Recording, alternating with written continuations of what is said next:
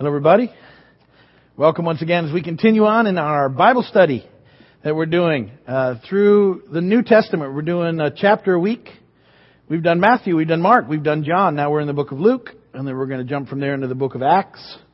Uh, this is our seventieth week, I've been counting, uh, in the New Testament. And when I started, I told you I'm, it, it was going to take five years. So we're we're a week, and a year and twenty weeks into it. So we're doing good. And uh, then from there, we'll jump into the Old Testament. That'll be another fifteen years. And then we're going to repeat the entire cycle. So we've got, I've got this thing planned out for the next uh, thirty-eight and a half years, which is good because then I don't have to worry about it too much. Yeah. Well, that's what my hope is, right? That was my deal with the Lord. I figured with the thirty-eight, eighty-eight and a half, I can go out preaching. I'm good. You know what I'm saying? So, uh, So we're working on that. And don't forget, if you're coming on the weekends now, we're doing the Ministry of Encouragement, and you've been getting homework. You're supposed to be memorizing those verses. And everybody looks at me like, because they forget as soon as they leave. All right? So, because after I'm done on Sunday, everybody goes, mm. And do you know where the verses are? Hebrews ten, nineteen through twenty-five. That's good. Very good. So you're, and but but now, so we want to go past that to actually knowing the verses. That'll be the next, and so so you got to just, we just got to get there together. It's going to be good. All right, all right. So learn them. It's going to, so by this weekend, you should know up through verse twenty-one. But this is an easy week. This verse is really easy. It's only like six, eight words. All right. So I'm not going to test you tonight because that wouldn't be fair. I want you to be thinking about it, so you've still got until Sunday to get this figured out, okay? So, uh, and then how many of you have, have thought about the equation I gave you Sunday? U plus two P E equals three P E. How many can tell me what the U stands for? U, very good. And two P E is equal to? Two people encouraged. And three P E is? All right, you're getting the idea. So you encourage two people, and three people are encouraged. So keep it up. That'll be good. We're going to look at Luke chapter three together today. Remember, Luke is a historian, uh, a, a very detailed recorder of events, um, uh, researcher, uh, and he is writing to Theophilus, who was a lover of God, um, a, a Gentile believer. We... We believe, although there was speculation that Theophilus could mean just the lovers of God, because that's sort of what that name means. So uh, it's been speculated over the years that it's just in general written to the lovers of God. Although, even if it was written, first off, to Theophilus, it certainly was written to the lovers of God, which is all of us.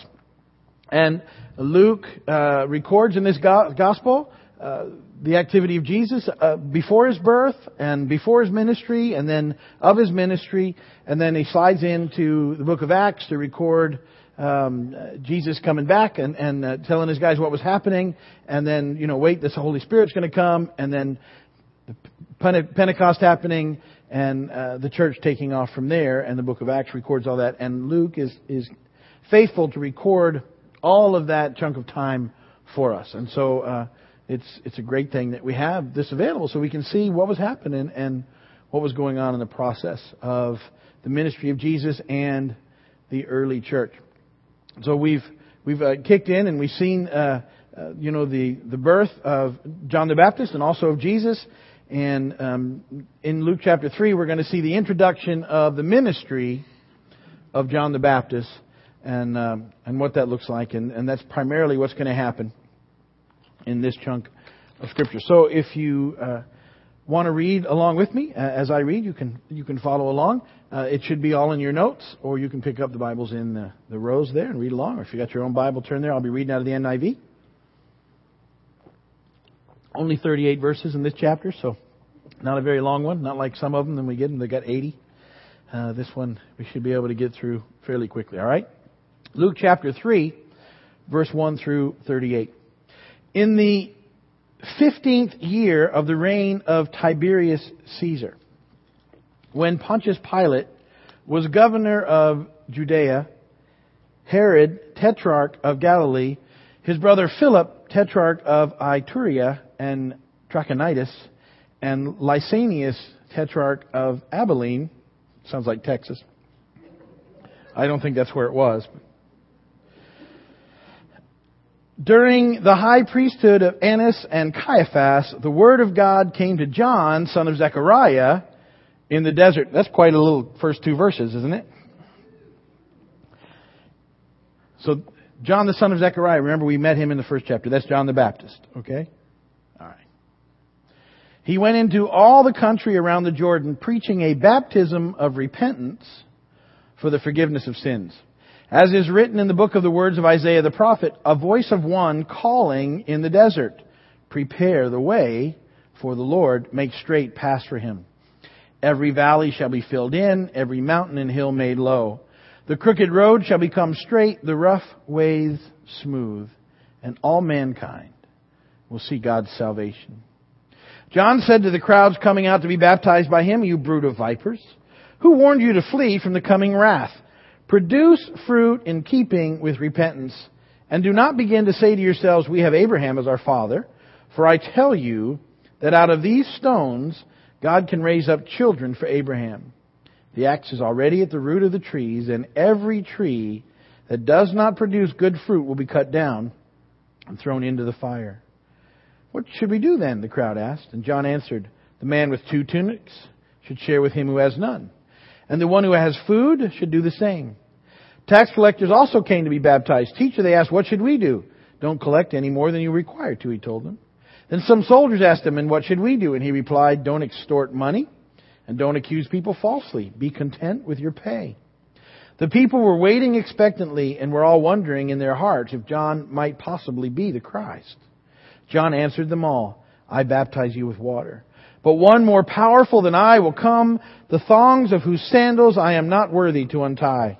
He will baptize you with the Holy Spirit and with fire. His winnowing fork is in his hand to clear his threshing floor and to gather the wheat into his barn, but he will burn up the chaff with unquenchable fire. And with many other words, John exhorted the people and preached the good news to them. But when John rebuked Herod the Tetrarch because of Herodias, his brother's wife, and all the other, other things he had done, evil things he had done, Herod added this to them all. He locked John up in prison.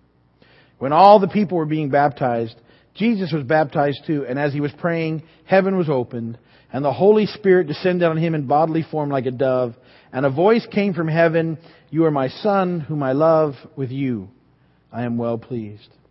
Now Jesus himself was about thirty years old when he began his ministry. He was the son, so it was thought, of Joseph. Now we get into a whole lot of names. The son of Heli, the son of Mathat, the son of Levi, the son of Melchi, the son of Genai, the son of Joseph, the son of Math- Mathat, that guy, the son of Amos, the son of Nahum, the son of Esli, the son of Nagai, the son of Maath, the son of, there's another one of those, the son of Semein, the son of Josech, the son of Joda, the son of Jonan, the son of Resa, the son of Zerubbabel, I know that one, the son of Shealtiel, the son of Neri, the son of Melchi, the son of Adai, the son of Kosam, the son of Elmadam, the son of Er, the son of Joshua, the son of Eleazar, the son of Joram, the son of Mathat, the son of Levi, the son of Simeon, the son of Judah, the son of Joseph, the son of Jonan, the son of Eliakim, the son of Maliah, the son of Mena, the son of Mattatha, the son of Nathan, the son of David, well, that probably should be one you know, the son of Jesse, maybe him too, the son of Obed, maybe him, the son of Boaz, perhaps him, the son of Salmon, the son of Nashon, the son of Aminadab, the son of Ram, the son of Hezron, the son of Perez, the son of Judah, the son of Jacob, the son of Isaac, the son of Abraham, the son of Terah, the son of Nahor, the son of Serug, the son of Reu, the son of Peleg, the son of Eber, the son of Shelah, the son of Canaan, the son of Arphaxad, the son of Shem, the son of Noah, should be another one you know, the son of Lamech, the son, the son of Methuselah, probably heard that one before, old as Methuselah, he lived a long time, that guy. The son of Enoch, the son of Jared, the son of Mahalalel. That's a good name. Somebody ought to name somebody that. Hey, mahalalala. I just like saying that now. I wish it, I wasn't too old to have kids because I got a new name. I'd like you to meet my son, Mahalalala. Okay, I'm moving on. This, the son of Enosh, the son of Seth, the son of Adam, the son of God.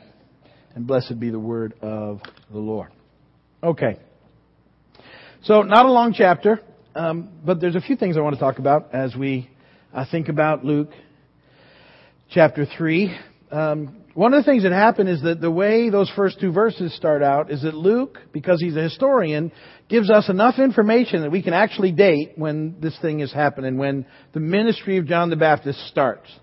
Because we we can historically date when those people he talked about ruled, from when to when, and when they were all in uh, at the same time, in the same place, when they were doing their thing. So we know those dates from history.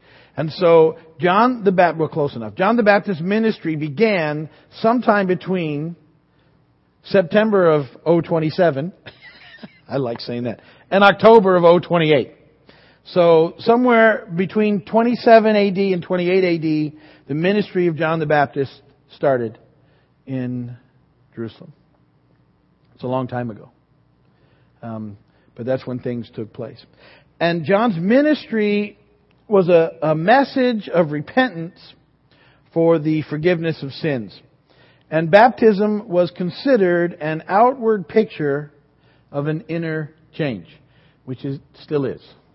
When when we baptize, we are um, we're going through an outward symbol of something that's already happened on the inside, and and uh, and it's something that as believers we all need to be. And I, I bring that up all the time, but but it's part of the things that we were called to. Jesus gave it as an ordinance to the church that we need to believe in Him and be baptized. And uh, if you haven't ever been baptized, you need to get that way. We're going to have another baptism here in in July, I believe. I haven't actually picked a date, but some people have been asking me, so apparently it's time again. And so um, you need to be baptized. Now, this was an interesting thing um, when John started this ministry, because it was not the custom for Jewish people to be baptized.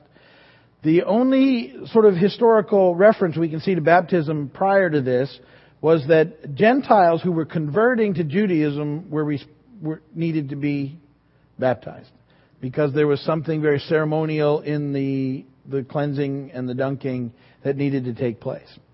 But John comes along and he preaches uh, this baptism um, that that needed to be taken on by everybody who wanted to follow God. Now, this wasn't a baptism unto salvation.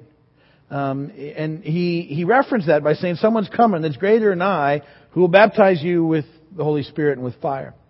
But um, John the Baptist's ministry was preparing the way of the Lord. And and he he was there to prepare the hearts of the people to respond to the Messiah when the Messiah came. That's what was happening. So John um, steps into this whole process. Now remember, uh, he was recognized as a prophet. And he was the last then of the Old Testament prophets. And the people responded to his message because they recognized him as such. And so this was after a long silence um, of the prophetic voice among the people of Israel. Uh, and and and here comes John the Baptist. And he comes to prepare the hearts for the Messiah who's coming. And um, because the people had, had gotten, as we've discussed, they were hardened. The religious leaders had really taken um, the concepts of of worshiping God and had totally made them about rules and regulations. And that the Pharisees, by this time, uh, there's about a four hundred year spot where the prophetic voice kind of stops from Malachi into the arrival of John the Baptist. And uh, a couple hundred years into that process, the Pharisees had started up, and we've talked about this. And they initially started with good purpose and intent, you've heard me after every gospel say this, which was to protect Judaism from the influences of the Greeks. Um, they, they didn't want Judaism to be influenced by the, the Greek culture, or to be Hellenized, which was so prevalent. And so they they banded together to protect Judaism. So it started with good purpose. But over time, like many things that start with a good purpose, it had begun to lose its way. And, and in, in trying to protect Judaism, they had made it all about rules and regulations. And, and it had come down to this process that no one could really successfully maneuver, even the Pharisees themselves. And, and they, they became amazingly self-righteous and hypocritical in the administration of what they were given as the defenders of God's Word and of the truth and of relationship with God. And people could no longer get to God because they'd made it basically impossible. Uh, and, and so John the Baptist comes to prepare the way for uh, the Messiah that they'd all been waiting for. And yet the Pharisees by now were so entrenched, and we're going to see it clearly, they, they don't appreciate it. They're pretty happy with their gig, um, and they're well recognized and in positions of power. And uh, and so the, the established religious leaders, they won't accept him. The established political leaders are threatened by him. They don't accept him. And and so uh, Jesus when he comes. But John is there to straighten things out, to to stir things up, to get people ready, to get people's hearts ready. So so this, this idea of, of his baptism was to encourage them to get prepared for the coming of the Lord. And and so they, they undergo baptism. A pretty major deal, pretty pretty big deal, as it is today. But even then, this this particular type was a was a statement of saying, well, we really do want to follow God, and we don't know what it looks like anymore. And and so they begin to ask John a lot of questions, and uh, we'll, we'll start asking about that. And Luke is good about, you look for that question as you read Luke and Acts. The, the question happens all the time. Well, what should we do? And it's it's always a question of uh, how are we supposed to get saved? We want to know how to have relationship with God. And, and it gets posed throughout the book of Luke and the book of Acts. So look for it.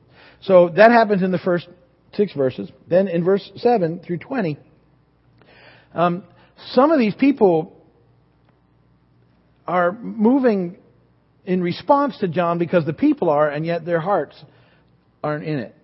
They, they just figure they better respond just like they do in a lot of cases because people are recognizing John the Baptist's ministry is coming from God, and, and they're they're calling him an old you know prophet, and so some of the religious leaders are responding because they think they better because it looks good, and yet their hearts aren't really responding. And he has a pretty interesting way of calling them out. He calls them a brood of vipers.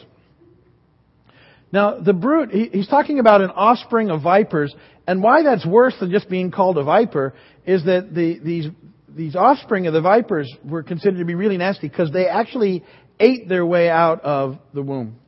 They were horribly vicious, nasty creatures. And that's what John the Baptist calls them, not a real welcoming way. he, he's obviously not going for a numbers thing here. You know what I'm saying? You brood of vipers. What?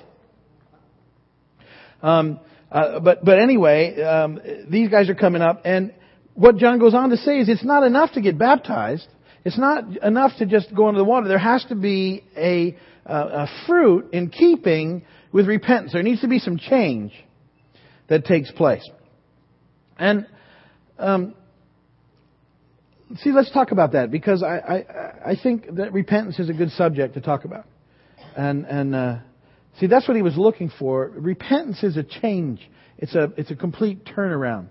And um, that's what the people were to do. They were to turn their hearts away from what they'd been going after and turn their hearts back towards God and to begin to live in some sort of relationship with Him and what that looks like to be the people of God. And that's what repentance still means. When we repent from something, we're to change. There, there's the concept of change. And um, so when we repent and move towards the Lord, it should be accompanied by change. Not not everything at once, I get that, but a ongoing change process as we yield to the Holy Spirit, we're to be changed. But a lot of times we, we have this idea, I think, of repentance, and it, it gets tied into forgiveness and some other things, and, and so I, I like to bring them up whenever I, I sort of get into the subject. Um, because... When someone really repents, it means that they're sorry and they're willing to demonstrate it by changing. Now, a lot of times we have this sort of counterfeit that I call it, which is when someone says they're sorry for something, but they don't really mean it. You ever, you ever been, because you've done it yourself. Just because it's the easiest thing to do.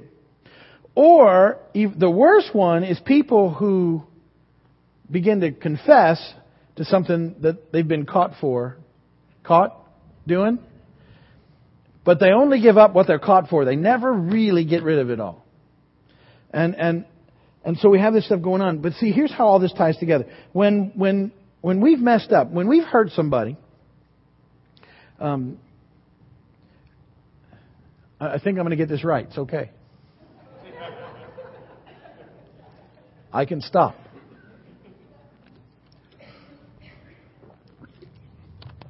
See, sometimes when we hurt somebody,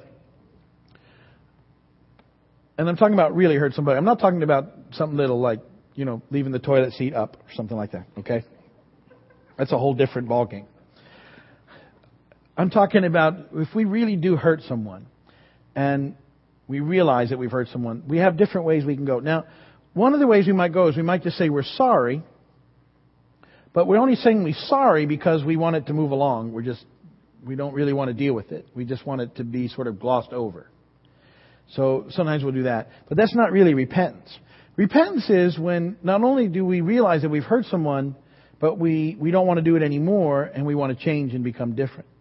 Now, the way that plays out in relationship is this. If someone hurts you and really hurts you, again, not a little tiny thing, but it's a major hurt.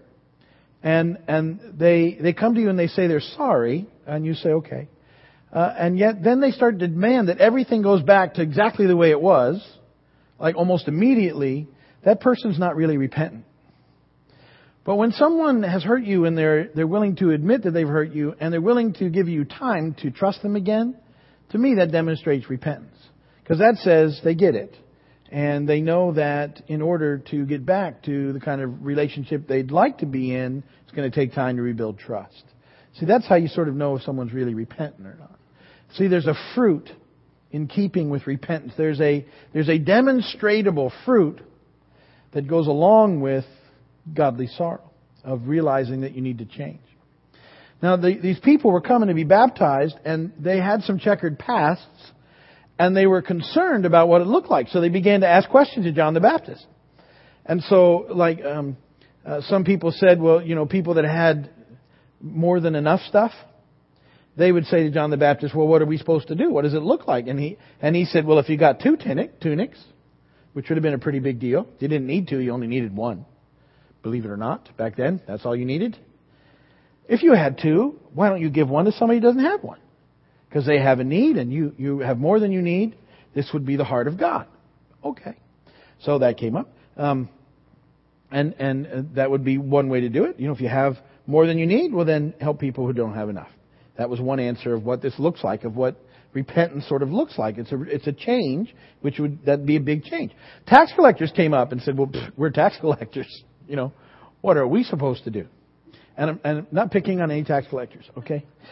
So... um But but they, they what are you supposed to do? And and so John said, well, listen, instead of overcharging the people, which is what the reason the tax collectors back then such a bad rap was they they overcharged and they kept the difference.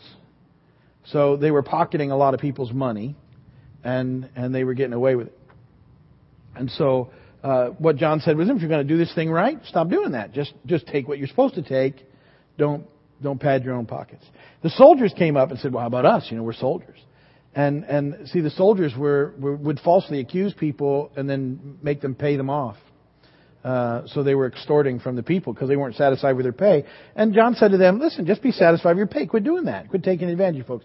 See, these were these were things that would demonstrate, re, you know, fruit in keeping with repentance. Now, and it's not, those things aren't all just outward activities because we can change our behaviors without changing our hearts.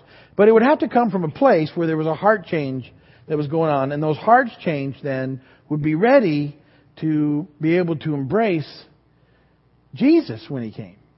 And so this was the ministry of John the Baptist, and it was a very powerful, very important ministry to come into this this whole system before Jesus that was all hardened and and and cold and dead.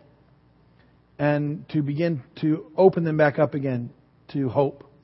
And that, that hope was coming, that Jesus was coming. John even said, someone's coming, greater than I, he's coming. And we see uh, in the process then that um, the other thing that happens is uh, Herod, in speaking in the prophetic voice, speak, uh, John speaking in the prophetic voice, speaks out against Herod, who was with Herodias, in, which was his brother's wife, in a bad situation. And Herod, uh, John calls things the way they are, um, because he speaks the truth, and that didn't sit well with Herod, and Herod has him imprisoned, and ultimately has John beheaded. And and John sort of is a, uh, he dies for speaking the truth, falsely accused, and it's a, it's exactly what's going to happen to Jesus, who's going to die being falsely accused, but Jesus speaking the truth. No, no charges against him that could stand up, just at the hands of evil being taken down. So um, th- this ultimately happens with John. And then uh, while John is still baptizing, though, Jesus comes. We saw it in the other accounts, and he's baptized as well. And the voice of heaven breaks in. This is my son with whom I'm well pleased. And and so there we have Jesus being baptized. If you were here two weeks ago, we or last week, Last week or the week before, we saw Jesus being dedicated as a baby, and now he's baptized as an adult. That's one at the age of belief. People ask me sometimes why we do that the way we do. That's what I base that on. Why we don't baptize our kids. We we dedicate our kids. We baptize them when they're older. Now, we, we do baptize children when I feel like they can relate to me what they're going through. So I've I've I've, I've definitely baptized, you know, five-year-olds, six-year-olds, seven-year-olds who, who are in it. Um, but... Uh, But that's why we do it that way. Not picking on any groups that baptize their babies. If that's how they feel they're supposed to do it, God bless them. Um, but just why we do it the way we do it. Because that was the, the pattern that we see in Jesus. So um, so Jesus then has been baptized. And uh, Luke says about Jesus that he enters his ministry at about thirty years of age. So Jesus is about thirty. thirty was a pretty normal age for men to enter in public sort of service ministry. Levi started at thirty, so he would have been about thirty in the process. And depending on when his birth was, you know, we're trying to figure that out. And I said it wasn't zero. It might have been three or four, but John the Baptist started in twenty-seven, twenty-eight, so Jesus was about thirty, but he might have been thirty-one, thirty-two. It doesn't really matter, but just for you to think about uh, in the process. Now, those last few verses are uh, the last fifteen verses are a genealogy. Let me, honestly, when you get to a genealogy in the Bible, do you normally read it? Or do you skip it? I think most people skip it. And the reason I think that is that I often skip them myself. But you know, you, there's some fascinating stuff in the genealogies that if you, if you don't read them, you might miss um, some of the amazing things that are actually in there. Um, and one of the things, just off the top of my head, is if they didn't have these genealogies, they wouldn't be able to trace authentically the lineage that they needed to trace to verify Jesus as Messiah. Because they couldn't do it today. They, they don't have these records anymore. They couldn't take it back now. So people that come in claiming to be the Messiah have no, there's no historical way to backtrack to find out. But at the time, guess what they could do? They could do it. Because people, that's how they tracked themselves. It was different back then. I mean, we can't go back two or three generations. But they knew their lineage. And from where they came from, it was how things were remembered. It was passed on and passed on and passed on. So Luke's genealogy is a little different than some of the other ones we see in Scripture. Um, one is because he starts with the most recent time and works his way back. Usually it starts all the way back and works its way forward. Um, the, the ministry, the genealogy in Luke is different from the one of Matthew. Um, and the reason for that, most people believe, is that Matthew actually traces the lineage of Joseph, and Luke very possibly traces the lineage of Mary. And if you take that into account, both of them were descendants, ultimately, of David. But it comes through completely separate trees that touch now and again. So pretty fascinating to look through and see the common elements. Something else that Luke does that none of the others do is that Luke takes it all the way back. Most of them start with Abraham. If you read Luke's, it went further, and, and it goes back to Adam, and ultimately back to God. And so it's a Luke's making a point here that Jesus, and he does this often, that Jesus is is um, universally available to anyone who will accept him as Lord and Savior. And and so by taking him all the way back past Abraham, he's making that point. See, because A- Abraham was where the, the Jews began. But if you go past that, then see, remember we ran, we skipped through Noah and all those guys showing up, all the way back. Uh, Luke's point often is that um, that that Jesus is open and available to everyone. And remember, he's writing to Gentiles, is pretty important. And that I, Luke three six, we read it, but we sort of went over it pretty quick. It says, all mankind will see God's salvation. It's available to everyone. Luke's gospel is very universal in its availability to everyone to come to Christ. And so he's making a, a big step there away from what most Jews believed, which was it was all about them uh, in the process. So that's Luke chapter three, pretty much. And uh, it's already time to be done. I'm always amazed at how quickly those twenty-five minutes run by. Um, so we're done. If anybody's upstairs on the video, you can turn it off for me. Say goodbye, Williston, and uh, we'll see you soon.